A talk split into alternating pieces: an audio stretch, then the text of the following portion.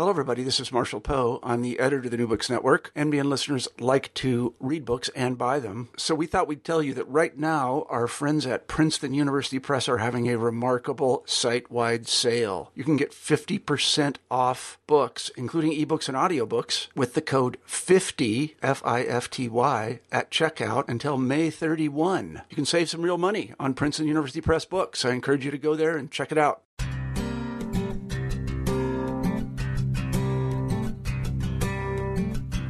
Individual psalms like Psalm 23 have been cherished by Jews and Christians alike throughout history and have pervaded Western culture deeply. But when it comes to the Psalter as a whole, few people know what to do with it. Is there any logic to its arrangement? Who put these psalms together and why? Since the 1980s, scholars have endeavored to demonstrate the value of a holistic approach to the Psalter, some even suggesting that a plot line runs through its five books. Here to challenge that trend is David Willgren. In a moment, we'll be discussing his recent book, The Formation of the Book of Psalms, published by Mohr Siebeck in 2016. You're listening to New Books in Biblical Studies, and I'm Michael Morales, your host. David Willgren received a PhD in Old Testament exegesis from Lund University in 2016 and is currently lecturer in Norwegian School of Leadership and Theology. In addition to the formation of the Book of Psalms, he is co-editor and contributor to the book Studies in Isaiah, History, Theology, and Reception, published by Bloomsbury T&T Clark in 2017. David, welcome to the show. Thanks for having me. I'm honored to be on. Well, David, in some challenging ways, your work goes against current trends in the study of the Psalms. Why don't we begin with that context first? Increasingly, since the work of Gerald Wilson, scholars have set forth readings of the Psalter that aim to display its logical flow.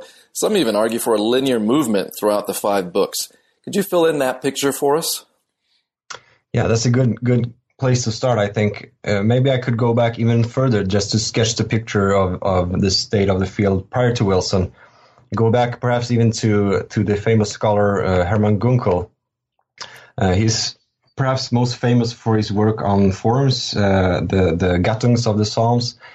But he actually devoted some part of his scholarly work to the organization of the Psalms into a collection, and and reading that chapter, you quickly get a sense of his basic argument that content or Gattung form played quite a little role in the organization of the Psalms. There was no overarching principle uh, but rather uh, he saw the Psalms collections as a quite random collection consisting of compilation of, of possibly previous, pre- previously independent collections and so on. Uh, but his main focus was uh, on the on the last edition made, uh, and that, in his view, was Psalms three to forty one, uh, which he concluded was a kind of kind of a prayer book, and that made him draw draw the conclusion that the entire book of Psalms once this collection was added, came to have a primarily post-cultic and private setting. Uh, so that became kind of the the standard view to to view these psalms as kind of post-cultic, and even his his uh, uh, student Mowinckel, the Norwegian scholar famous for for the enthronement festival, uh, agreed with him in this uh, sense when looking at the final form of the Book of Psalms. And he actually po- pointed to Psalm 1 as a kind of motto that shed further light on the aim and use of the collection, namely as a, a book of pious meditation related to the ways of the righteous and the wicked. But starting with Westermann and Childs, this, this began to change a bit. Uh, I mean, Westermann noted that content seemed to play some kind of function, especially in royal psalms and hymns, which, according to Westermann, were clustered in a certain way that seemed intentional, although he did not unwrap this kind of uh, redactional intention any further.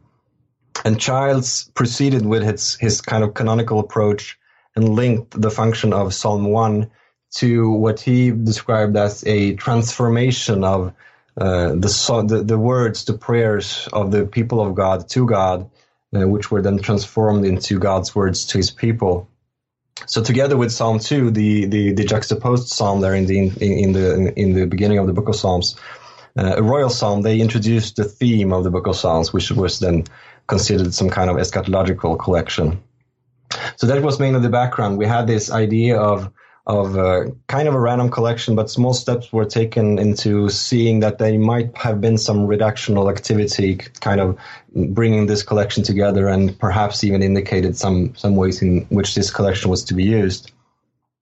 And the strength of, Wilson, who, who, published his uh, dissertation, The Editing of the Hebrew Psalter in 1985, was that he attempted to situate this, this discussion in, in kind of a broader ancient Near Eastern context. So he started off by looking at Sumerian temple hymns and Babylonian and Assyrian incipit catalogs and detected various ways in which these poetic compositions could be juxtaposed. Then he turned to the Dead Sea Scrolls and especially the Psalm scrolls, which were being published and, and, and made known to the to a larger scholarly uh, uh, knowledge. And he detected similar techniques there, so that gave him a great arsenal of tools to employ to his primary material, the Masoretic sequence of Psalms that we often imply when we say the Book of Psalms. Uh, and his main focus was on the superscriptions, you know, these kind of first lines in many of the Psalms that attribute the Psalm to a certain figure or speak of perhaps the Psalm's genre and, and so on. Uh, and he argued that these kind of features, the author designations, the Le David or Libne Korach, and, and genre designations, Shir, Mizmor, uh, had been used and employed intentionally to create structures throughout the book of Psalms. They demarcated sequences and often by means of changing the author designation. So, so when there was a change in an author designation, there was possibility that the redactors wanted to indicate what he called a seam, uh, a significant juncture. And the major seams were around the book, the book divisions, where Wilson noted that uh, a change in these author designations overlapped with a change in genre designations. So, for example, between books two and three, we have a Psalm of Solomon ending book two in Psalm 72, and then followed by a Mizmor Asaph uh, in Psalm 73. So, so that was strong disjunctures. Mm-hmm. And then he argued that the genre designations could also be used to soften tra- transitions. So, for example, Wilson did not consider the sequence of Psalms 47 to 51 to include a seam, uh, despite that we have a, a, a, shift from three psalms of Korah to one Asaph and one Davidic psalm, uh, because all these five psalms had the same genre destination, the Mizmor.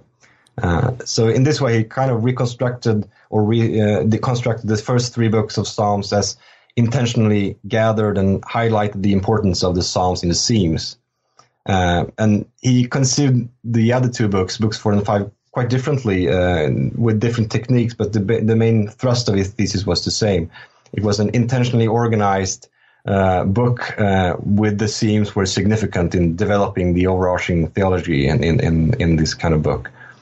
Uh, so by looking at these psalms which were placed in the seams, he reconstructed two frameworks that were intended to guide the reading of the individual psalms. Uh, a royal covenantal framework uh, with these royal psalms and a sapiential framework with these wisdom psalms.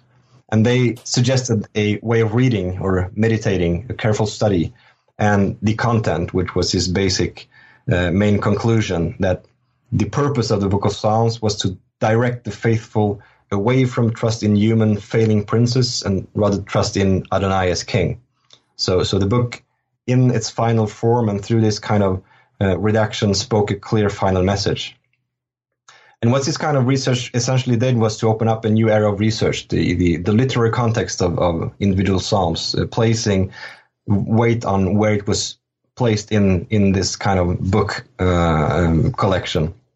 And as we all know, many studies followed, and many strands of at least American research are indebted to Wilson, although uh, they all uh, take various parts. And if you would pick up a a study or introduction to the Book of Psalms, you could come across some kind of plot or storyline which uh, are are are said to develop throughout these themes. So that books one and two and two reflect the founding era of Kings David and Solomon. For example, we have a lot of, of psalms attributed to David, and and Psalm seventy two ends with like David's prayers to Solomon, and then book three uh, uh, uh, depicts the decline until the Babylonian exile, which is has its cry in Psalm 89, and then Book Four uh, focuses on exile to the expectations of homecoming with Psalm 106, uh, phrasing that or formulating that uh, kind of prayer to to bring back the the the dispersed people, and then book five concentrates on the reestablishment of Israel. So we have this kind of overarching plot that follows the history of Israel uh, throughout the Book of Psalms. Uh, so that was mainly the contribution of Wilson, and and uh, that's basically the story. But it's perhaps not the whole story because we have also the the German scholarship, with, which moved in a similar direction, but from uh, a slightly different perspective, not quite directly influenced influenced by Wilson. And and uh, here perhaps Hossfeld and Zenger are the are the best representatives. Uh, and rather than looking at overarching frameworks and themes, they look at connection between juxtaposed psalms, uh, lexical, semantical uh, motifs or thematical, uh, and so on, uh, and and try to reconstruct earlier collection, which is with its own theological stress, and brought together then uh, redaction, redacted together in light of some overarching idea. And they found the purpose of the entire collection in the last edition, as as Gunkel did. But this was uh, Psalms 145 to 150 rather. Uh, and their they, uh, their idea is is that the Book of Psalms had been transformed into a kind of temple of words, which was of course post cultic and non liturgical, uh, with Psalms 1 and 2 as a joint introduction. Uh, so you could, in a way, say that despite these kind of methodological differences in, in American and, and German scholarship, there's a basic broad consensus on the on the aspects of the effects on juxtaposing psalms and, and an agreement that the final shape kind of speaks a message intended by by redactors. Uh, so so that's basically how I, would characterize the, the state of the field uh, that I kind of enter into when I, I formulate my dissertation. I can think of a number of dissertations just within the last five years, some of them concentrating on book four of the Psalms and developing the theme and getting deeper into that sort of analysis. But in mm. your book, you attempt to show that such holistic, canonical, or linear readings of the Psalter actually have some weaknesses in method. Can you explain that for our listeners?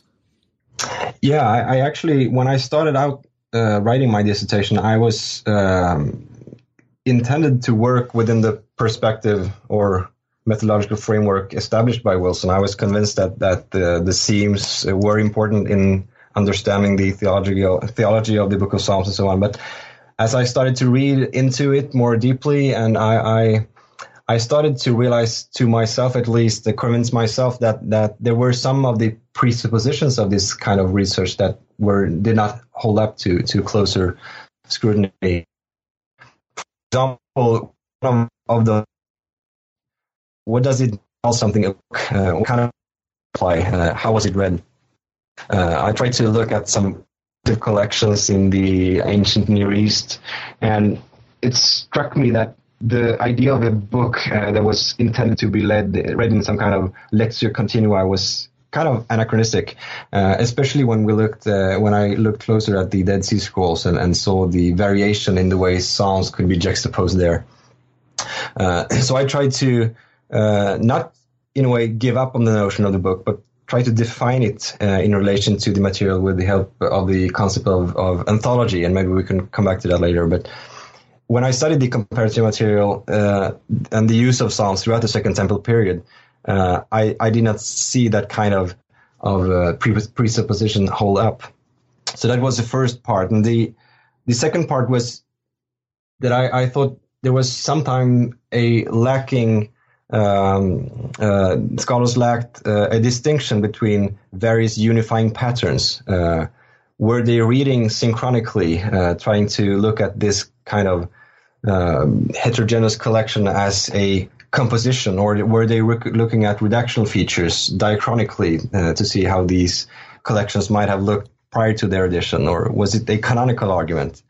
Uh, so I argue in my book that there's often a conflation of, of synchronic observations and diachronic reconstructions. Uh, and a way to frame that discussion and to, to assess the various functions ascribed to, to features of Psalms I, I introduced the notion of, of uh, paratextuality, uh, which was coined by a French literary scholar, uh, Gérard Genette, uh, in his book Paratext Thresholds of Interpretations. And paratexts are basically uh, a way for me to put a word on and and and, and theorize uh, uh, around what scholars are essentially claiming as functions for these kinds of psalms. Uh, when Genette defines paratext, he refers to elements that surround the text, extend the text to present it. Um, they are not part of the text themselves, but but uh, I mean basic features like superscriptions, like prefaces, like um, like uh, epilogues, and so on. Uh, but and and the third one that I that I had a problem with was the the uh, often recurring linear structure uh, and the Masoretic primacy in many of these, especially when you study the book four, for example, as you mentioned. Uh, all of these kind of study uh, suppose that uh, we can inquire into editorial intent by studying a specific sequence of psalms that we know as the Masoretic one. But when we look at the Dead Sea Scrolls, that could not be taken for granted. You have to argue that. Uh, you want me to? I, I, could take two examples just to ex- exemplify this further, if you want me to. Yes, that would be helpful. I mean, if, if we, I, I mentioned Wilson's use of author designations. So, for example, he presupposes that there was a fixed order of psalms, uh, which was arranged by author designations, uh, and then that type or genre designations were added to smoothen over or, or enforce these kind of junctures.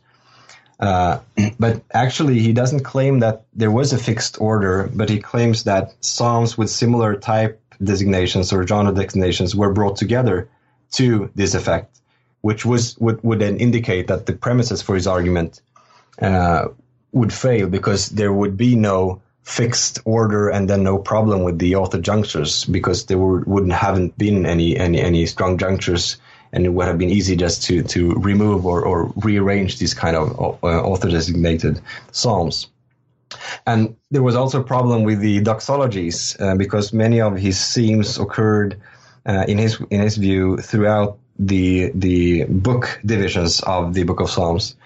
Uh, so in his argument, it would seem that they were in place prior to the adding of the genre designations, but the actual material that we have suggests the other way around. That is, that the genre and type designations were actually in place at least prior to the Davidic superscriptions, and and possibly also prior to the to the uh, doxologies added to the books. And we can see that quite clearly when we compare the Masoretic text to the Septuagint, for example, uh, which uh, has a lot of psalms with Davidic superscriptions that are not uh, uh, uh, attributed to David in the Masoretic sequence.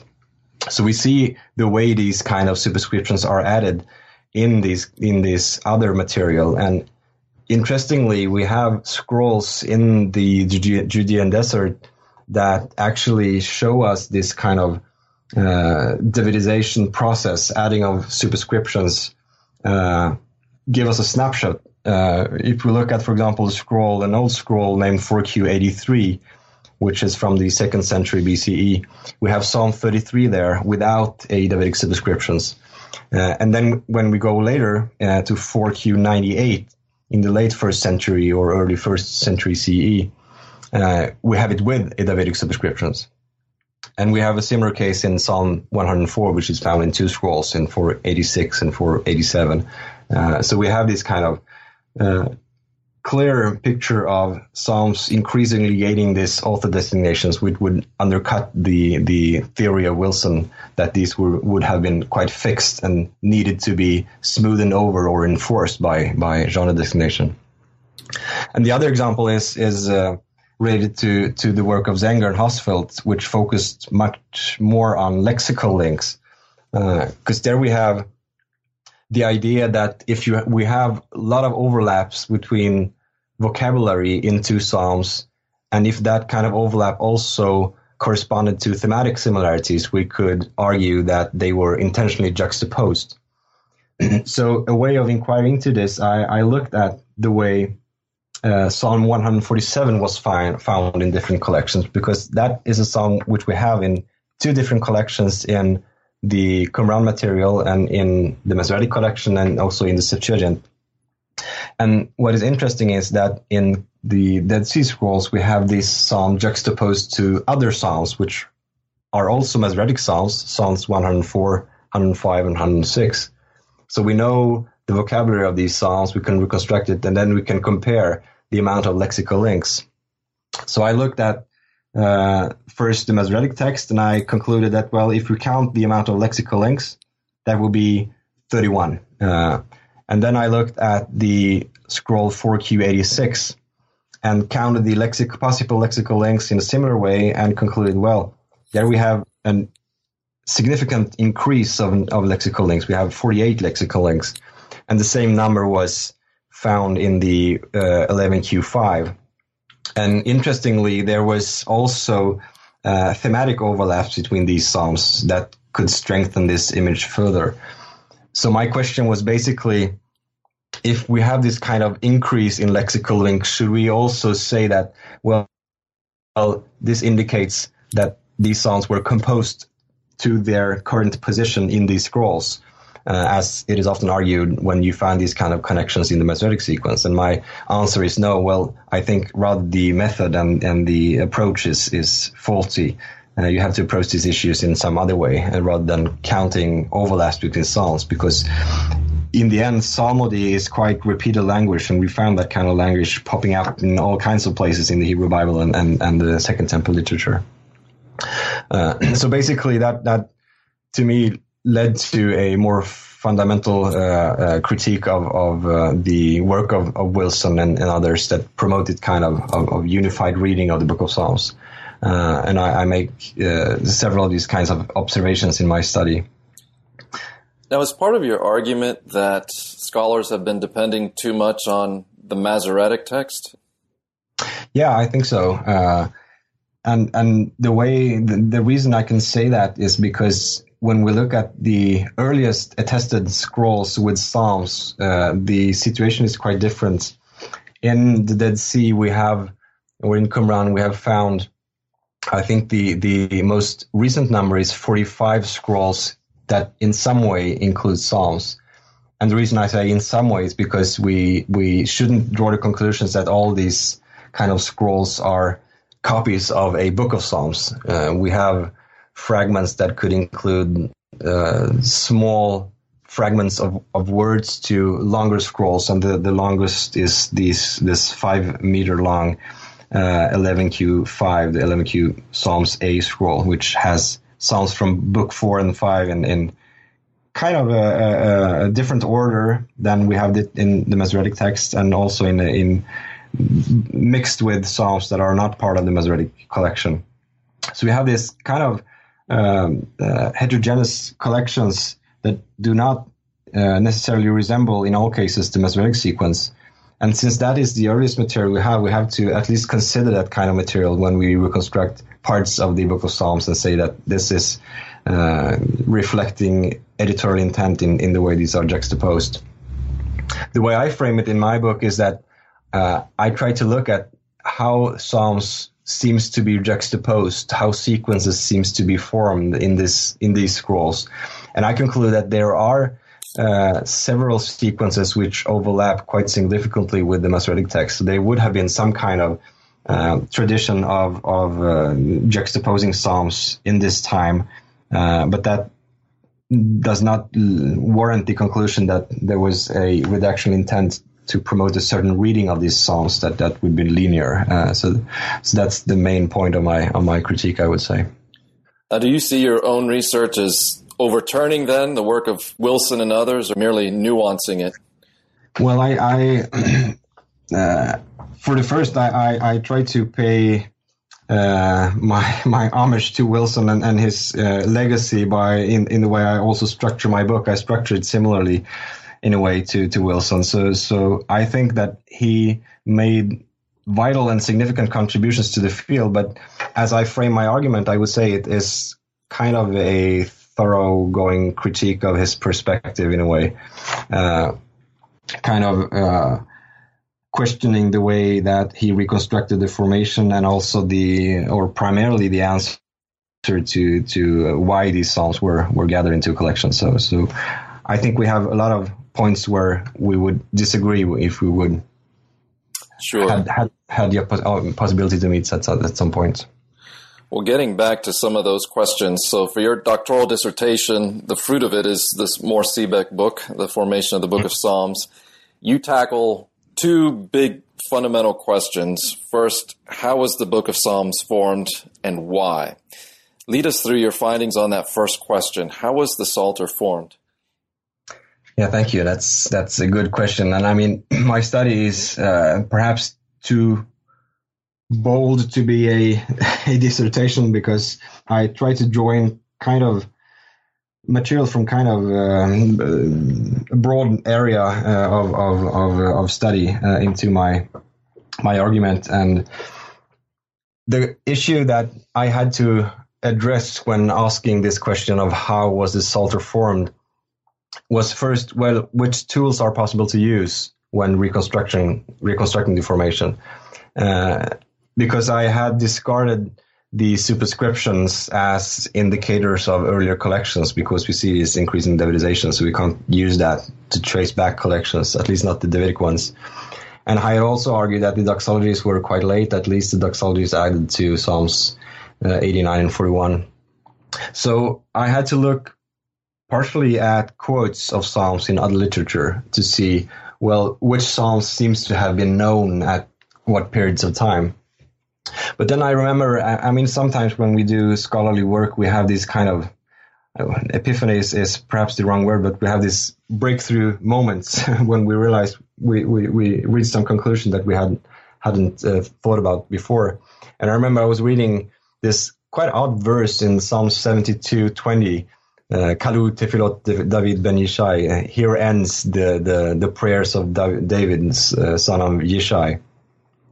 Uh, and of course, that has been an, kind of an enigma for, for scholars throughout time because it's obvious that the Psalms of David does not end in the Masoretic sequence after Psalm 72 because there are other Psalms of David and and and we have all these kind of issues. I mean, Psalm 72 is not a Psalm of David; it's a Psalm of Solomon. Uh, uh, what kind of collection did it end, and so on.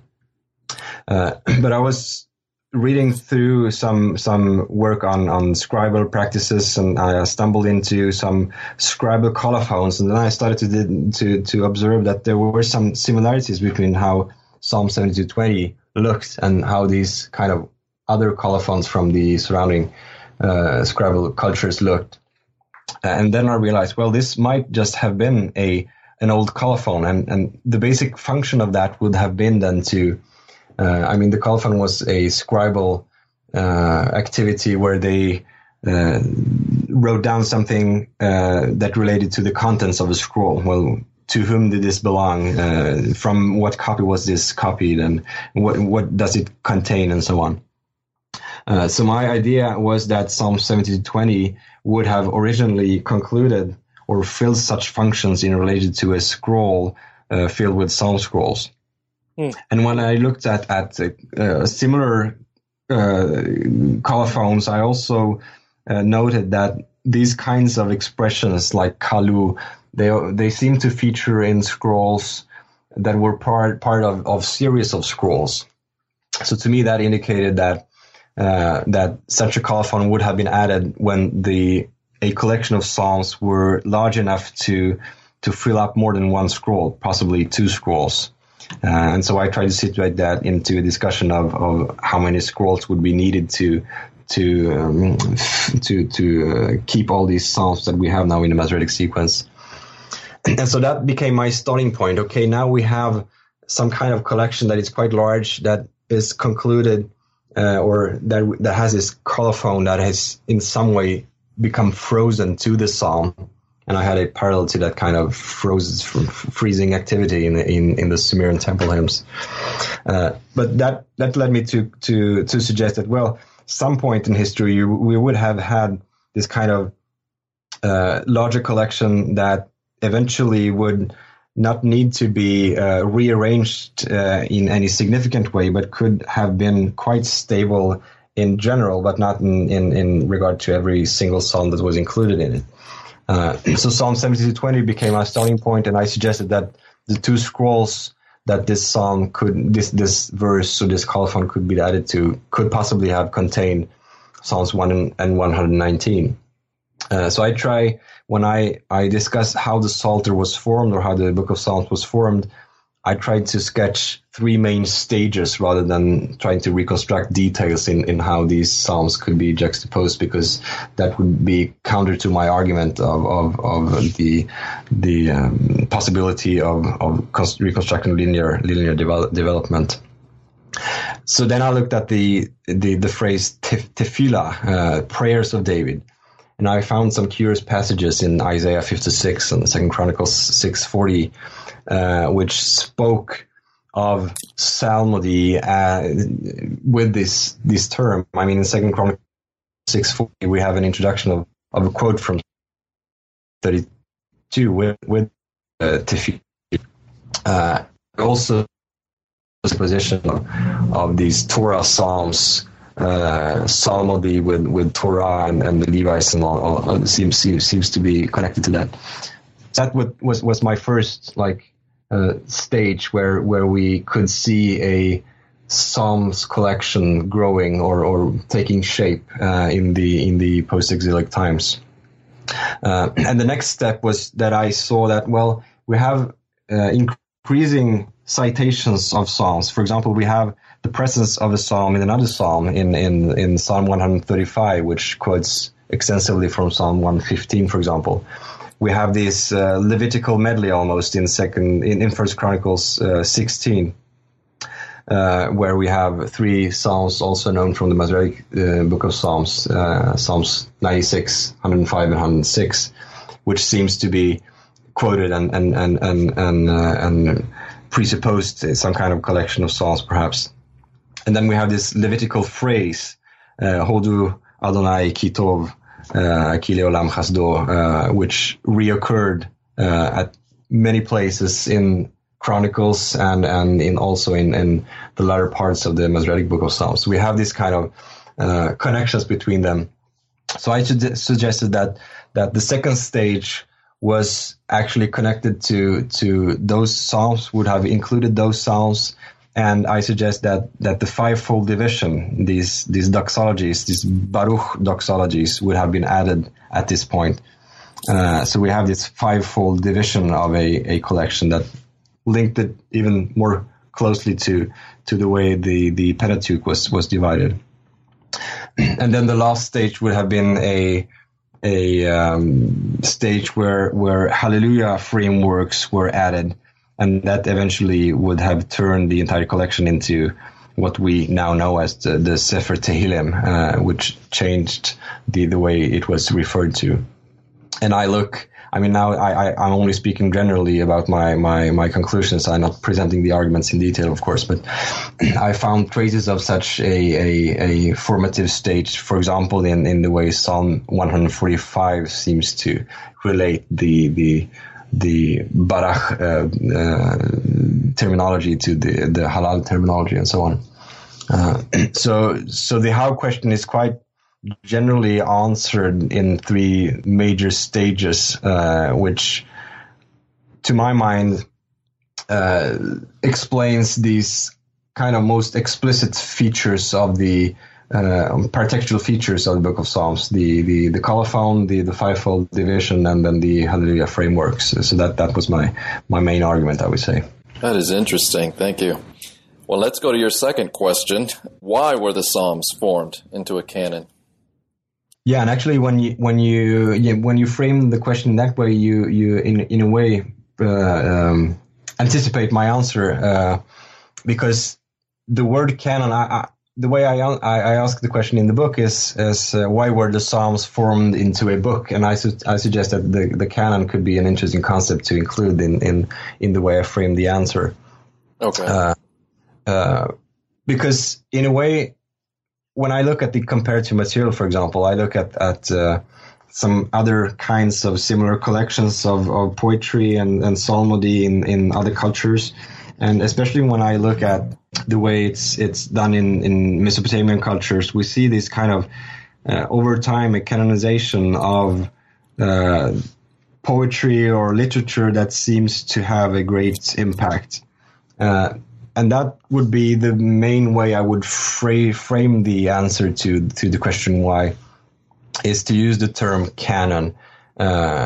It seems to me that over time the, it, it, it seemed clear that some of the psalms that were used, I, I, I think the the Dead Sea Scrolls show clearly that there was a vast literature which uh, included psalms of various kinds uh, throughout the entire transmission period of, of the Book of Psalms. But some of these psalms eventually were seen perhaps as as durable language to express faith uh, in the various communities of faith that that use use these psalms in their interaction with with, with God. And and so these psalms were uh, revered and and and and, and uh, used uh, in these in these communities, and also in the long run would would be given an authoritative status in the community. Uh, so I would say that the the Book of Psalms was not primarily a literary whole, but rather to be seen as a central container of authoritative psalmody, uh, demarcating it from the rest of the possible psalms that were also used. Uh, so I tried to make a distinction between selection and organization, uh, and that to me is quite crucial in, in the way we argue uh, in relation to the, the the shape of the Book of Psalms, because I think there were uh, intentional uh, intentional intentionality in the selection in the way songs were selected, but perhaps not in the same way in the way they were juxtaposed, arranged, organized. Uh, and I use uh, a scholar named Anne Ferry who says that uh, it could be seen as a physical embodiment and figurative representation of the tradition. These kind of collections. Uh, so, so in my mind, it's kind of a creative, dynamic preservation of a quite complex uh, collection. Uh, and if related to my discussion of paratext, uh, I, w- I conclude that they do not perform the quite long-going unifying functions that most scholars today would ascribe to them. Uh, and an example, of course, is Psalm 1, which is almost unanimously viewed as a preface to the Book of Psalms. And when I look at the psalm, uh, I, uh, I mean, the main reason why it's it's argued to be a preface is is the first um, three verses where we have uh, this focus on Torah and meditating on the Torah, uh, and Torah is often interpreted as in line with its basic meaning of instruction, uh, and including the Book of Psalms into that kind of instruction, so that the the, the Psalms um, uh, are referred to in Psalm 1. Uh, so that when Psalm 1 speaks about meditating on Torah, it is essentially meditating on the book of Psalms, a kind of reading instruction. Right. And to my, and to my mind, the, the way that Psalm, the, the way that Torah is used in that Psalm, uh, because we have the expression Torah Adonai, and that expression is almost only found in um, kind of late literature. We have that in the Psalms. We have that in Psalm one, Psalm one, one nineteen, and Psalm nineteen, and we have it quite uh, a lot in, in, in Chronicles. And the reference seems almost exclusively be the the Torah of Moses or a Torah of Moses. Uh, so to my mind, that would be the most natural reference also in Psalm one. So we would have a preface in that way that that did not point to the actual collection of psalms, but pointed the reader in, into an, a completely other dire, direction. So, so that would be quite uh, quite unusual for a preface. And then I look at, at the way this psalm was received, and I see that, well, for the first uh, period of, of its transmission, if we look at the way it was used in, in the Dead Sea Scrolls, we have a, a pesher on on that includes a quote of Psalm one and Psalm two, and also a lot of other psalms. We have no indication of a prefatorial use, and actually, this kind of prefatorial use uh, seems to pop up in the third century.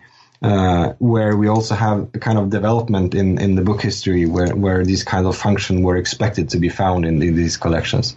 So I would say that Psalm 1 could be read as a preface, but that essentially belongs to reception history of this of the book of Psalms rather than editorial intent, for example.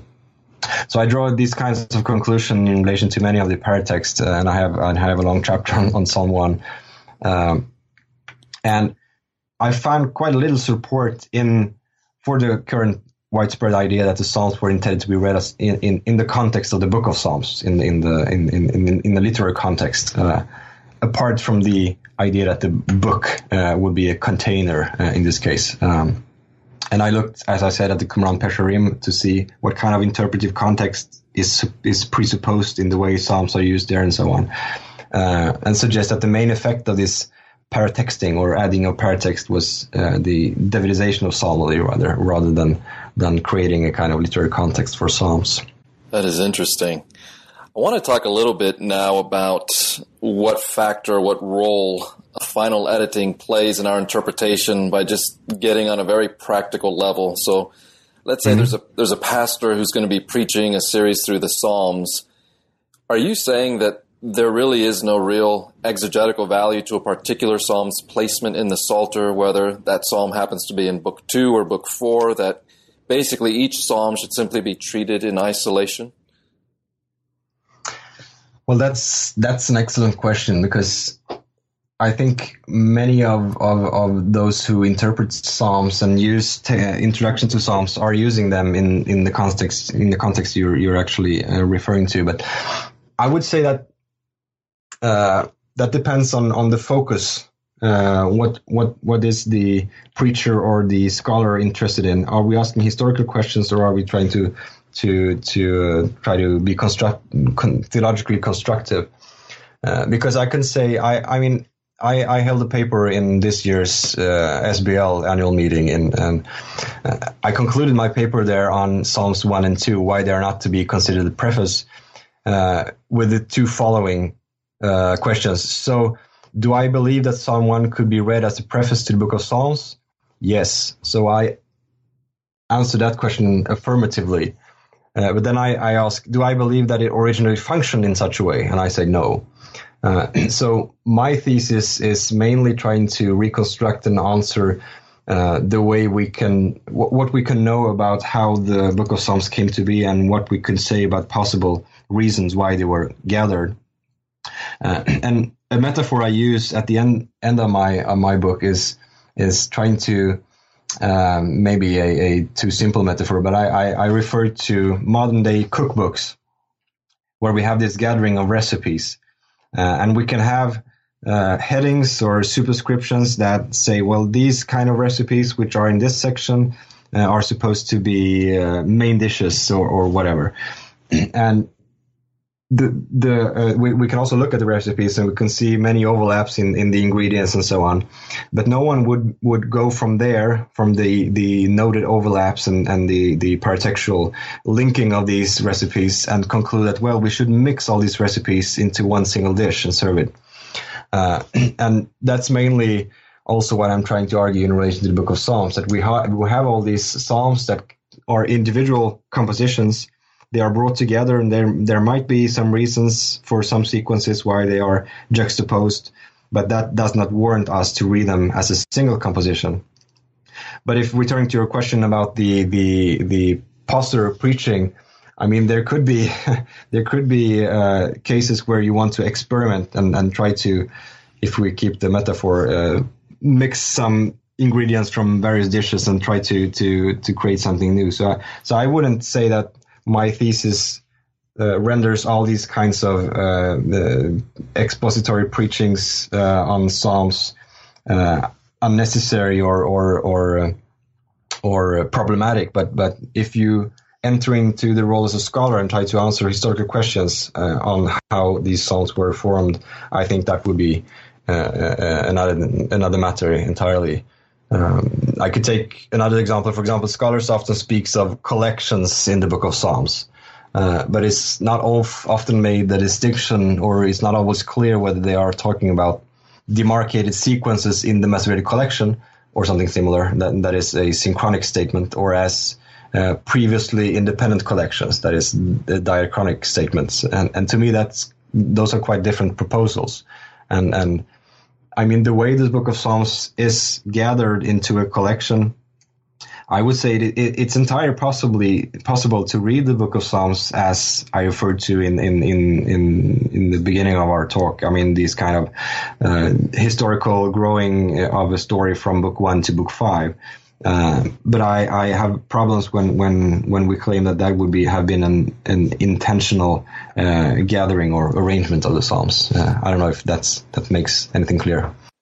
Yes, that makes sense. Well, before we let you go, David, can you tell us about any other projects you're working on? Yeah, actually, now I've uh, I just finished this uh, thesis in, in spring. It got published now after after the summer, and, and this fall I've been doing a lot of teaching, uh, and I look forward now to to the spring where I'll, I'll be um, finishing some articles, which are kind of spin-off articles from from my dissertation. But I'm also now currently applying for some funding, research funding, which is that's the way it works in Sweden. You have to apply for for money for new projects, and I will love to continue my focus on on the way insights from book history and material culture can shed light on on, on the way we have uh, interpreted or perhaps uh, often misinterpreted features in the text. Uh, and especially look at the way uh, the printing press might have affected our understanding of textual stability and compositional coherence. Because I have a, a, a, a sense that many of the readings proposed by Wilson and the scholars following him are presupposing a notion of textual stability that we can't really uh, apply uncritically to this ancient context where, where we don't have books, we have scrolls, and we have we have various kinds of of, of, uh, of way of dealing with these kinds of uh, psalms collections and so on. So so that would be an area of of, of interest to me at, at least. Sounds like you've got good labors ahead of you. Well, David, it's been great talking to you and hearing more about your book. Thank you so much for being with us on the show today. Thank you. All right, friends, you've been listening to David Willgren discussing his recent book, The Formation of the Book of Psalms. Thank you for tuning in to New Books in Biblical Studies. Until next time, goodbye.